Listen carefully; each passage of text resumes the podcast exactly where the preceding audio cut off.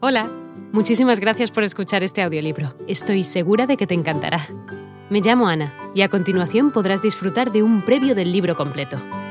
Si te gusta lo que escuchas podrás descargártelo completamente gratis desde mi web, www.escúchalo.online. Un abrazo.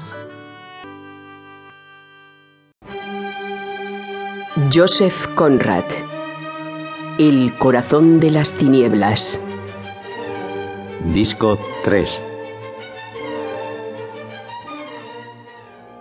Estaba yo mirando hacia el palo de sonda, muy disgustado al comprobar que sobresalía cada vez un poco más, cuando vi que el hombre abandonaba su ocupación y se tendía sobre cubierta, sin preocuparse siquiera de subir a bordo el palo.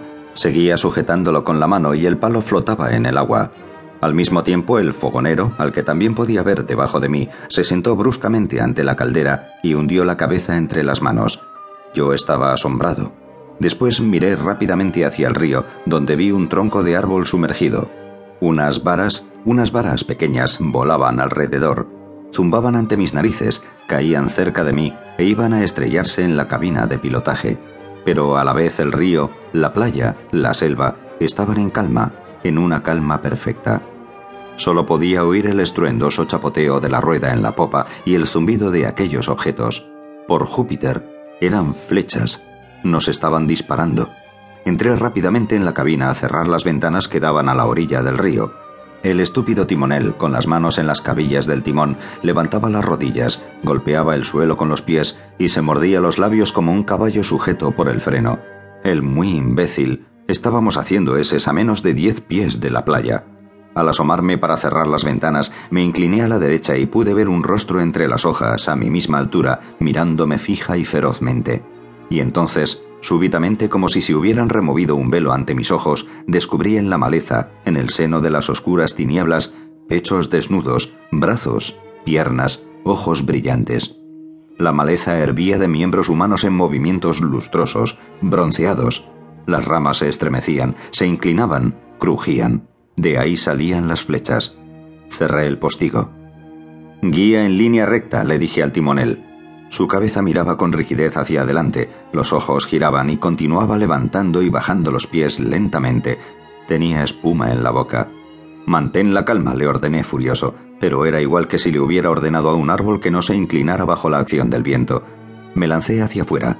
Debajo de mí se oía un estruendo de pies sobre la cubierta metálica y exclamaciones confusas. Una voz gritó ¿No puede dar la vuelta? Percibí un obstáculo en forma de V delante del barco en el agua. ¿Qué era aquello? ¿Otro tronco? Una descarga de fusilería estalló a mis pies. Los peregrinos habían disparado sus Winchesters, rociando de plomo la maleza. Se elevó una humareda que fue avanzando lentamente hacia nosotros. Lancé un juramento. Ya no podía ver el obstáculo. Yo permanecía de pie, en la puerta, observando las nubes de flechas que caían sobre nosotros. Podían estar envenenadas, pero por su aspecto no podía uno pensar que llegaran a matar a un gato. La maleza comenzó a aullar y nuestros caníbales emitieron un grito de guerra. El disparo de un rifle a mis espaldas me dejó sordo. Eché una ojeada por encima de mi hombro.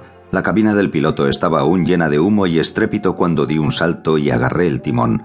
Aquel imbécil negro lo había soltado para abrir la ventana y disparar un Martini Henry. Estaba de pie ante la ventana y resplandeciente. Le ordené a gritos que volviera, mientras corregía en ese mismo instante la desviación del barco. No había modo de dar la vuelta. El obstáculo estaba muy cerca, frente a nosotros, bajo aquella maldita humareda. No había tiempo que perder, así que viré directamente hacia la orilla donde sabía que el agua era profunda. Hola de nuevo.